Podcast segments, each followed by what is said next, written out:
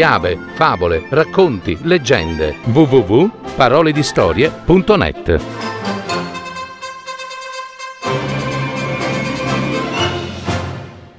La cavallina del negromante, una fiaba di Guido Gozzano, messa in voce di Cristiana Cocco.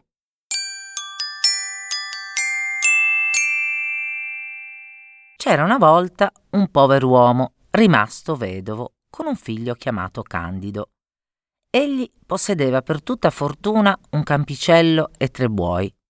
Candido, che era un bimbo sveglio e intelligente, giunti agli otto anni, disse al padre: «Vorrei andare a scuola». «Non ho denaro sufficiente, figlio mio». «Vendete uno dei buoi». Il padre restò pensoso. Poi si decise. Alla fiera seguente vendette uno dei buoi e col denaro ricavato mandò Candido alla scuola. Candido imparava rapidamente e i maestri erano sbigottiti della sua intelligenza. Quando seppe leggere e scrivere, decise di mettersi per il mondo all'avventura. Si vestì d'un abito nero da un lato e bianco dall'altro e si mise in cammino. Per via incontrò un signore a cavallo. «Dove vai, ragazzo mio?» «A cercar lavoro». «Sai leggere?» «Leggere e scrivere». «Allora non fai per me». E il signore proseguì la via. Candido restò sbigottito, poi si tolse l'abito, lo vestì a rovescio, corse attraverso i campi fino a trovarsi una seconda volta sulla strada dello sconosciuto. Questi non lo riconobbe. «Dove vai, ragazzo mio?» «A cercar lavoro». «Sai leggere?» «Né leggere né scrivere». «Sta bene. Sali in groppa, dietro di me». Candido salì sul cavallo dello sconosciuto e dopo molti giorni di cammino giunsero ad un castello circondato da mura altissime. Nessuno venne a riceverli. Discesero nel cortile deserto e il signore condusse egli stesso il suo cavallo alla scuderia. Poi disse a Candido: «Non vedrai qui dentro persona viva, ma non ti inquietare. Avrai ogni cosa che ti piace e un lauto stipendio». «Quali sono le mie incombenze, signoria?» «Dovrai aver cura dei cavalli che ho nelle mie scuderie, non altro». «Oggi devo partire per un viaggio lunghissimo e non ritornerò che fra un anno e un giorno. Il mio castello è nelle tue mani. Addio». Il barone partì. Candido, rimasto solo, curava diligentemente i cavalli. Quattro volte al giorno trovava la mensa imbandita nella vasta sala da pranzo, senza mai vedere anima viva né udire voce umana. Mangiava, beveva, passeggiava per le sale e per il parco. Un giorno vide tra gli alberi trasparire una veste azzurra. Era una fanciulla bellissima che fuggiva verso le scuderie. Candido la raggiunse e la principessa si rivolse a lui con volto supplichevole. «Sono uno dei cavalli che voi avete in custodia, un pomellato bianco, il terzo a destra di chi entra. Sono figlia del re di Corelandia e il barone negromante m'ha trasformata in cavallo perché non lo volli per marito. Se il barone al suo ritorno sarà contento dei vostri servigi, per ricompensarvi vi dirà di scegliere uno dei cavalli. E voi scegliete me, non avrete a pentirvene». Candido promise e si diede a leggere i libri del barone e apprese i segreti della negromanzia. Dopo un anno il barone era di ritorno al castello. «Sono soddisfatto dei tuoi servigi e poiché l'anno è passato, eccoti una borsa di monete d'oro. Vieni nelle scuderie, dove potrai sceglierti un cavallo per il tuo ritorno al paese». Scesero nelle scuderie e Candido, dopo aver finto qualche esitazione, indicò il pomellato bianco. «Scelgo quello». «Come? Quella rozza? Non sei veramente un buon intenditore. Guarda i magnifici cavalli che le son vicini». «Mi piace quella e non ne voglio altri». «Sia pure», disse il barone, e pensò: «Servo scaltro deve conoscere il mio segreto, ma lo saprò raggiungere a mezza via. Candido prese la cavallina pomellata e partì. Appena fuori dal castello, essa riapparve nelle forme della principessa. «Grazie, amico mio. Ritorna presso tuo padre ed io ritorno alla corte di Corelandia, dove tu dovrai trovarti fra un anno e un giorno». E scomparve. Candido si diresse al paese natio. Giunse dopo molti giorni alla capanna e si gettò nelle braccia del padre, che stentava a riconoscerlo. «Siamo ricchi, padre mio, e bisogna goderci il nostro denaro!» E gli presentò la borsa e cominciarono due giorni di felicità ed agiatezza. Ma poiché tutto ha una fine, anche il gruzzolo giunse all'ultimo scudo. «Figlio mio, siamo ritornati alla miseria di prima». «Non inquietatevi, padre, domani andremo alla fiera per vendere un magnifico cavallo». «Un cavallo? E dove lo posso prendere?» «Poco importa, domani l'avrete e ne riceverete trecento scudi, ma badate di non cedere la briglia al compratore». «La briglia si cede con la bestia», osservò il vecchio. «Non lasciate la briglia, vi ripeto, o mi esporrete ad un pericolo irreparabile». «Sta bene, lo riporterò a casa, benché non sia usanza».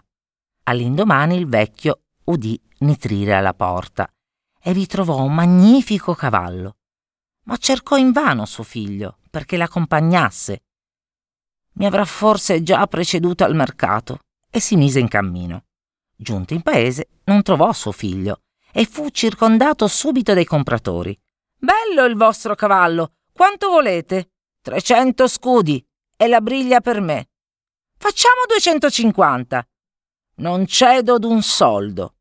S'avanzò un mercante sconosciuto dai capelli rossi e dagli occhi di brace. Era il barone travestito, che fece l'offerta. «È caro, ma la bestia mi piace e non mercanteggio. Datemi la briglia che io lo possa condurre». «La briglia non la cedo a nessun patto». «Allora non ne facciamo nulla». E lo sconosciuto s'allontanò minaccioso. Il cavallo fu venduto a un carrettiere che non pretese la briglia, condusse la bestia per la criniera e la chiuse con altri cavalli nella sua scuderia. Ma all'alba il cavallo non c'era più.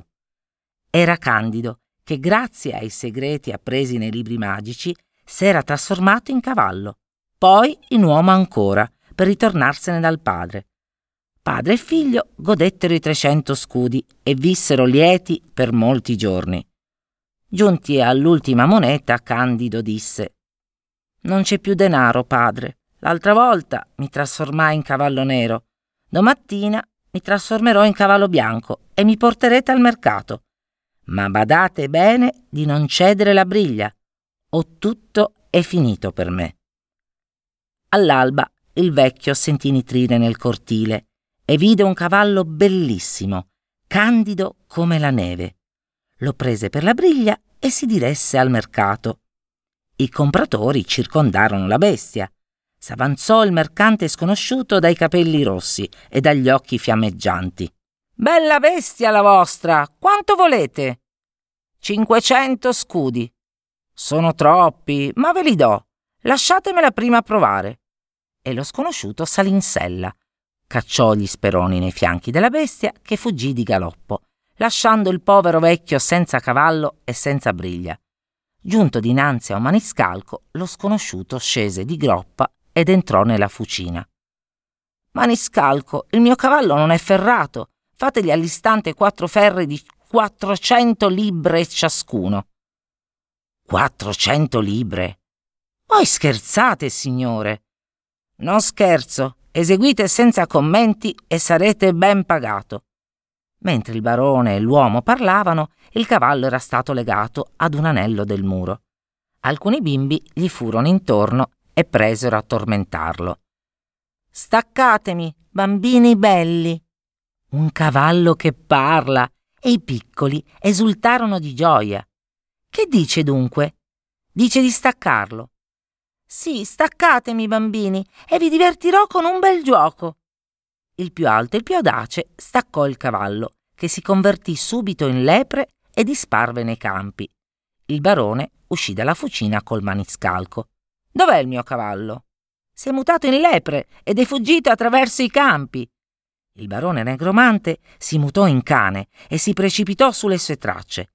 Candido, incalzato da presso, si mutò in airone e il negromante lo seguì nell'aria sotto forma di uno sparviero e giunsero così nella capitale della Corelandia.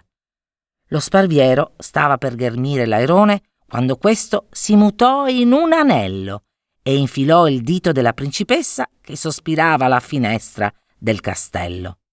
Il negromante riprese la sua forma umana e si presentò a palazzo per offrire le sue cure al re, che era sofferente d'un morbo insanabile. «Prometto di guarirvi, sire, ma ad un patto. Domandate, e qualsiasi pretesa vostra sarà appagata. Voglio l'anello d'oro che porta in dito vostra figlia. Questo soltanto volete. Io son disposta a ben altro». «Non domando altro, maestà». Intanto la principessa aveva chiuse le finestre e stava togliendosi gli anelli. Quando si tolse quello d'oro, le apparve Candido sorridente. «Oh, Candido, come siete qui?» Candido narrò i casi suoi. «Il negromante è nel castello ed ha promesso a vostro padre di guarirla a patto gli sia dato il vostro anello. Voi acconsentite, ma nell'atto di passarlo al dito del negromante lasciatelo cadere in terra e tutto sarà per il meglio». La principessa promise.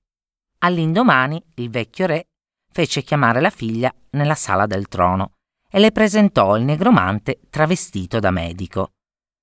«Figlia mia, questo medico famoso non domanda per rendermi la salute che il tuo anello d'oro». «Acconsento», disse la principessa e fece atto di passare l'anello al dito del negromante, ma lo lasciò cadere ad arte sul pavimento. L'anello si cangiò in fava e il negromante in gallo per inghiottirla, ma la fava si cangiò in volpe e divorò il gallo. Candido riprese la sua forma di prima, dinanzi a tutta la corte sbigottita del prodigio. La principessa presentò al padre il suo liberatore e quel giorno stesso furono celebrate le nozze.